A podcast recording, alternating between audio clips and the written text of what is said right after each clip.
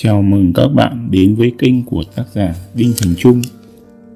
Hôm nay mời các bạn nghe chuyện ngắn Tìm thấy nhau. Tác giả Đinh Thành Trung qua giọng đọc của chính tác giả.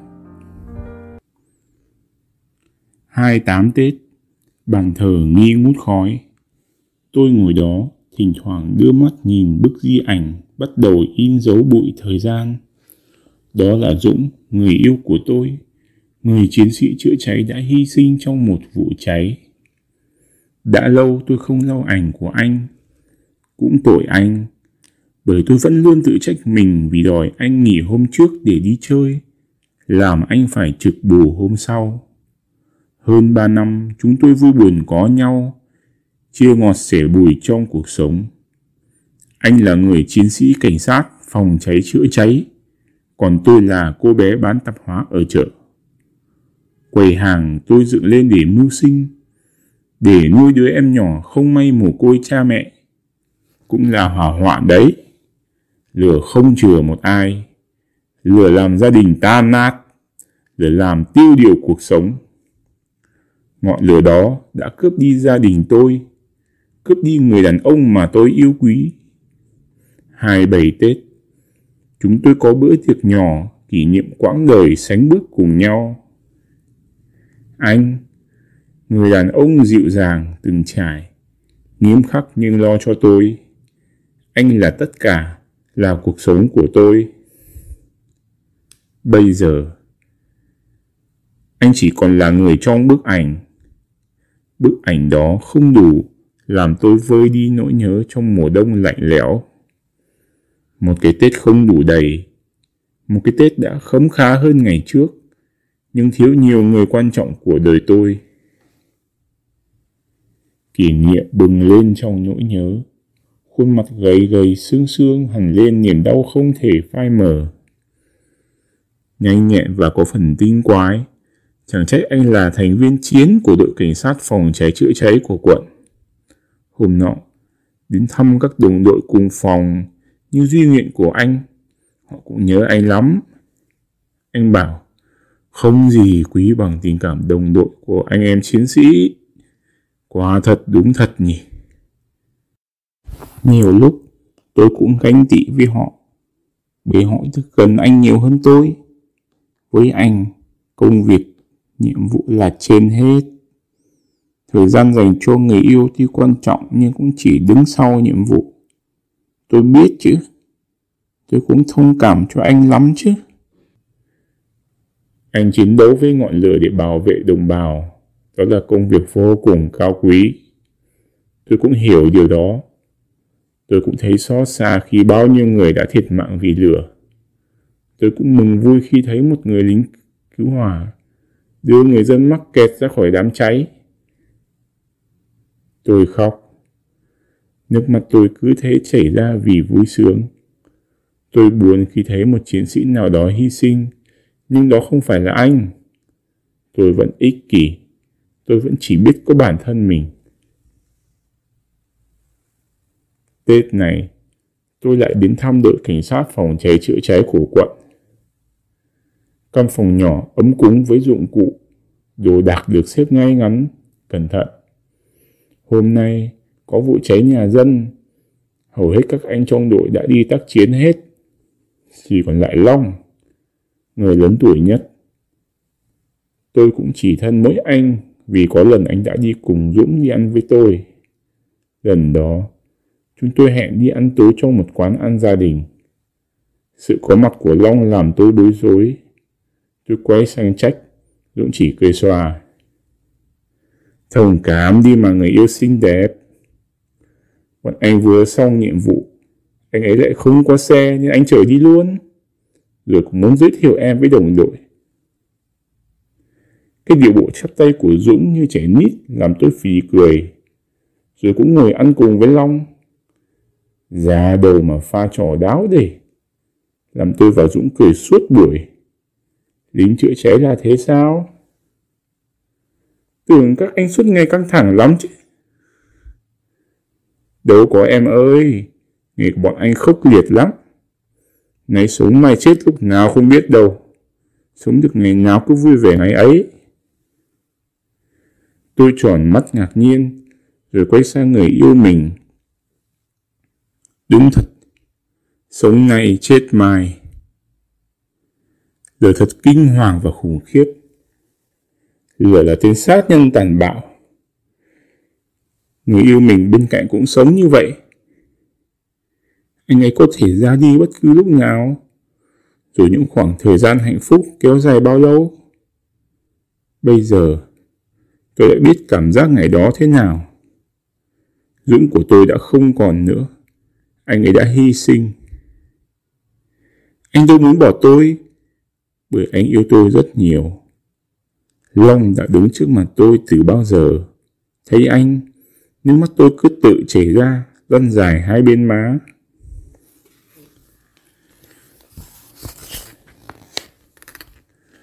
Long đưa tôi chiếc khăn giấy để lau nước mắt, rồi rót nước mời tôi. Chẳng hiểu sao thấy Long, kỷ niệm quá khứ hiện ra trong đầu như những thước phim quay chậm.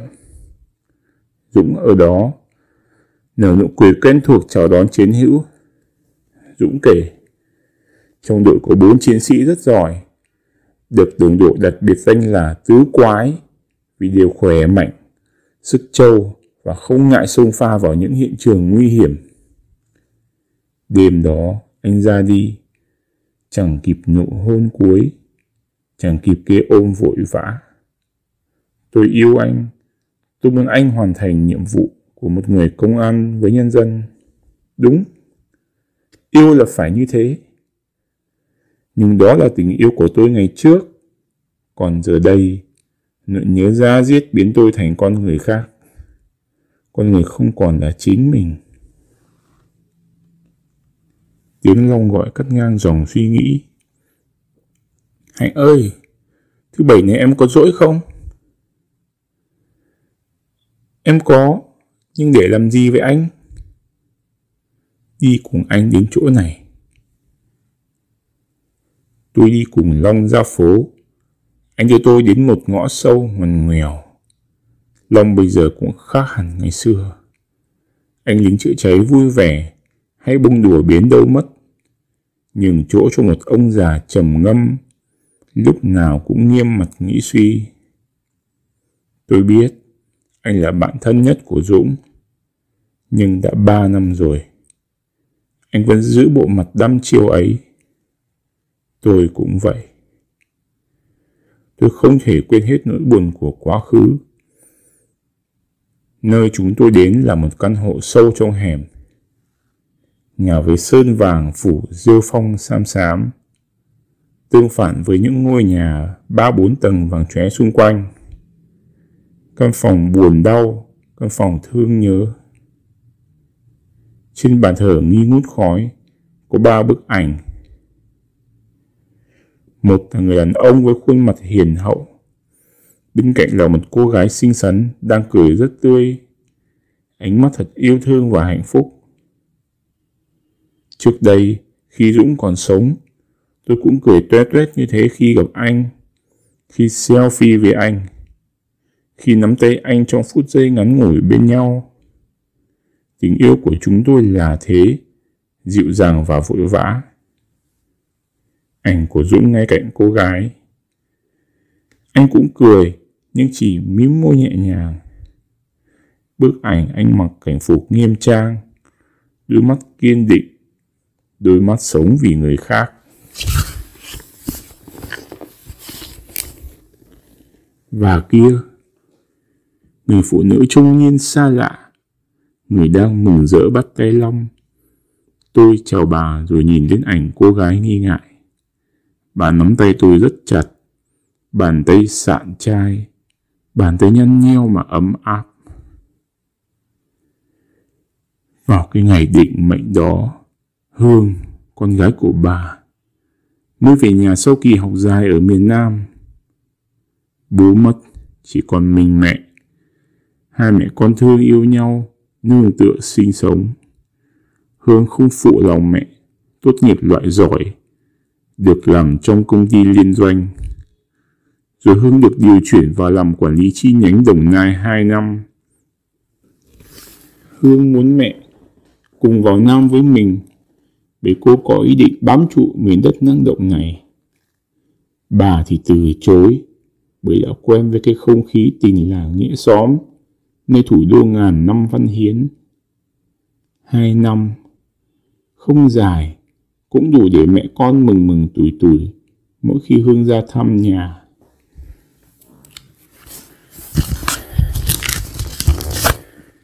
Đêm đó, hai mẹ con say ngủ, lửa từ nhà hàng xóm cháy lan ra. Nói chuyện đến quá nửa đêm, hai mẹ con chìm trong giấc mộng không hề hay biết. Đến khi tỉnh giấc, bà đã thấy khói phủ kín nhà. Lửa bừng bừng cháy, lửa nóng bỏng, rát ra, rát phổi. Bà vội cúi thụp người xuống theo hướng dẫn trên truyền hình, rồi cô bò ra cửa tìm lối thoát. Khói sặc sụa, khói cắt đứt từng nhịp sống xung quanh. Lửa liếm tới, lửa bốc cao dữ dội. Bà nhớ lại thời gian thoát hiểm người ta chỉ nói có hai phút. Nhưng con Hương, con Hương đâu rồi? Rõ ràng, nó nằm ngủ cạnh bà mà giờ nó ở đâu? Bà cố khom lưng mở cửa, khói sộc vào mũi. Bà ho sặc sụa, không thở được. Lửa ngập tràn, lửa đã đến gần bà. Chẳng lẽ phải chết ở đây? Mà có chết thì ông trời hãy cho con Hương sống. Một tiếng động chát chúa sau lưng. Bà quay lại, rồi tiếng khoan, tiếng đục, tiếng cắt. Là lính chữa cháy, cố lên các anh ơi! Người lính chữa cháy mặt sạm đen, mắt ánh lên tia sáng hy vọng.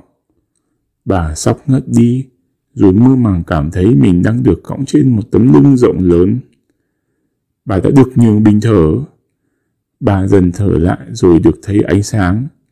Bà chỉ kịp thều thào, cứu con tôi, rồi ngất lịm.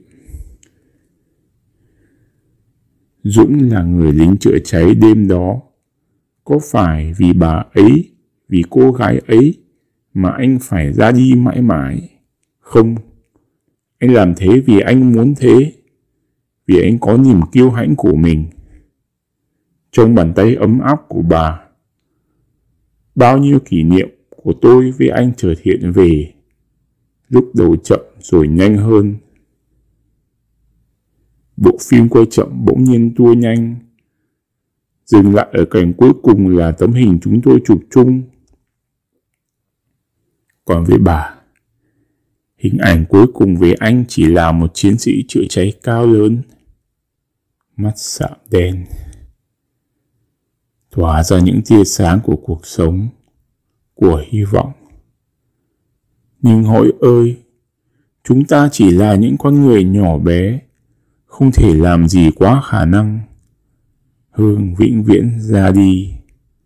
Cha mẹ tôi cũng vậy. Anh cũng thế.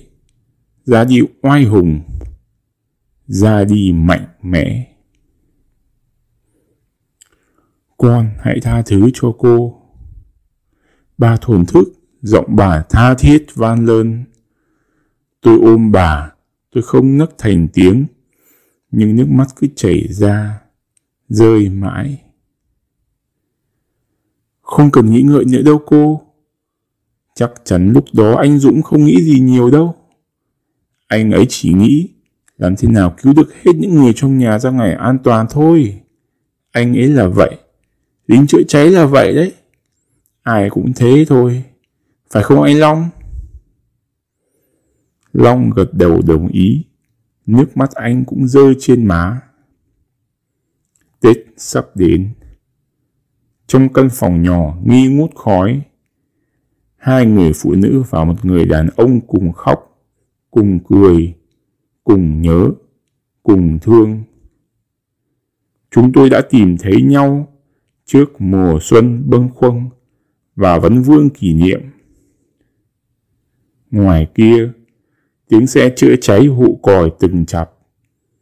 Long chào chúng tôi, nhanh chóng trở về đội tiếp tục công việc cao cả của mình.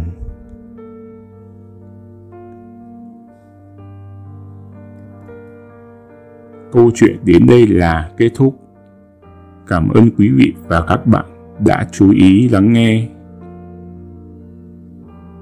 Nếu thấy hay, mong quý vị hãy like, share và đăng ký kênh của tác giả Đinh Thành Trung cũng như tham gia vào group những người kể chuyện trên Facebook để ủng hộ tác giả nhé. Xin tạm biệt và hẹn gặp lại.